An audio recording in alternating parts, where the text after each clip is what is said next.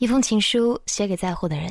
这一封情书来自我的情书邮箱，卢大飞同学写的一个故事，关于食物，名字叫做《夏天的绿豆汤》，我才不要和你分离。那天在寺庙里，忽然遇到一个在四处游学的出家僧人，师傅在我将要离开他的时候，对我说了一句：“你呀，是个很有慧根的人，也是个善良的人，你的福报也圆满，但是你的善恶太过于分明。”这个世界的确是混乱不堪，但你要学会不断的包容和理解他人。你的善恶分明，可得改改。我对食物的态度鲜明，和我对人的态度鲜明一模一样。小的时候，我常常生病，又有轻微的厌食，加上算命先生说我命短，所以家中父亲母亲对于我的饮食总是小心翼翼。可是，对于很多的食物，我要么就是过敏，要么就是干脆的在入口之后食道自然反应引起呕吐。那些时光，对于疼爱我的父母来说，应该是很艰难的。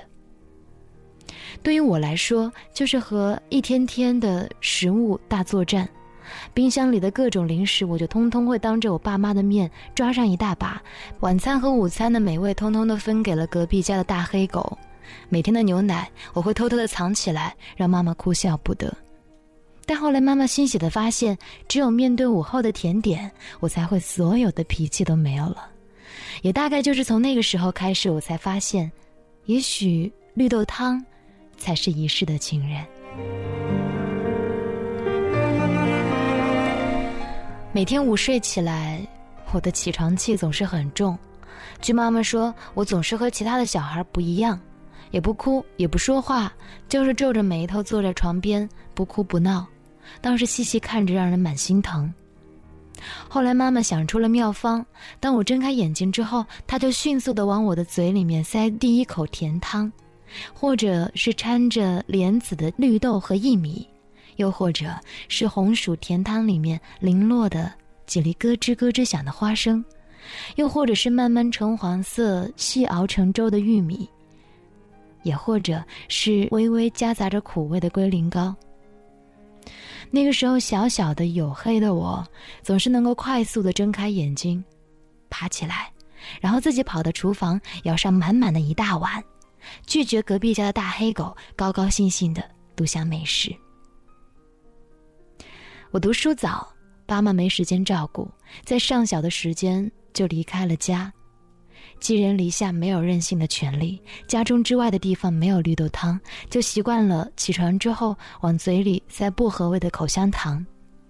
但对绿豆汤总是念念不忘，思念入髓。后来妈妈总算是把绿豆汤的手艺传授于我，每次做绿豆汤，自己都会在厨房里面盯着锅，寸步不离，看着锅里的蒸汽慢慢的升起，弯弯曲曲的走向顶部，再一点点的被打散。绿豆的香气开始悠悠的弥漫在自己的周围，真让人开心。水开始咕嘟咕嘟的冒起泡，就好像是听到了乐曲的第二部序曲。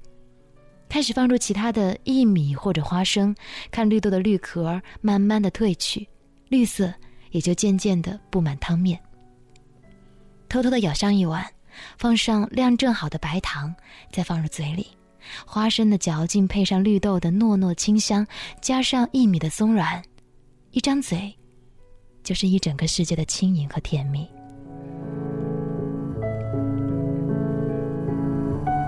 妈妈每每谈起我的小时候，总是会一脸苦笑。瑶瑶说：“啊，你的小时候真难养。”是啊。即使长大了，每每想到以前那个皮肤黝黑的怪小孩，也是蛮想和他来一场对话的。小朋友，你为什么小的时候总生病呢？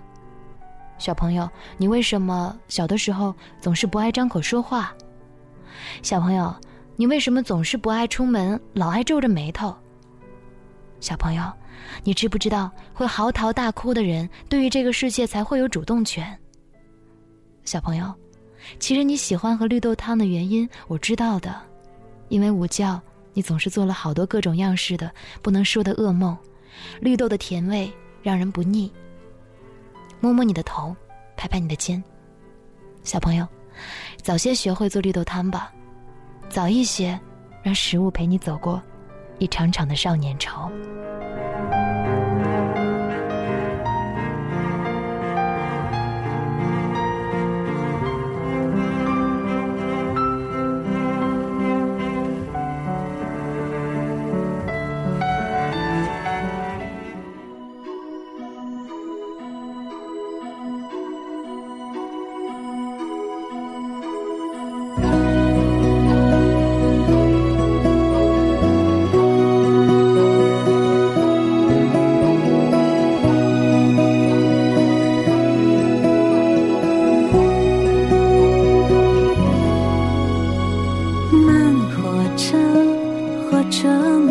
我要爬过爱情这座山，就算泪会流，气会喘，也是最美的挑战。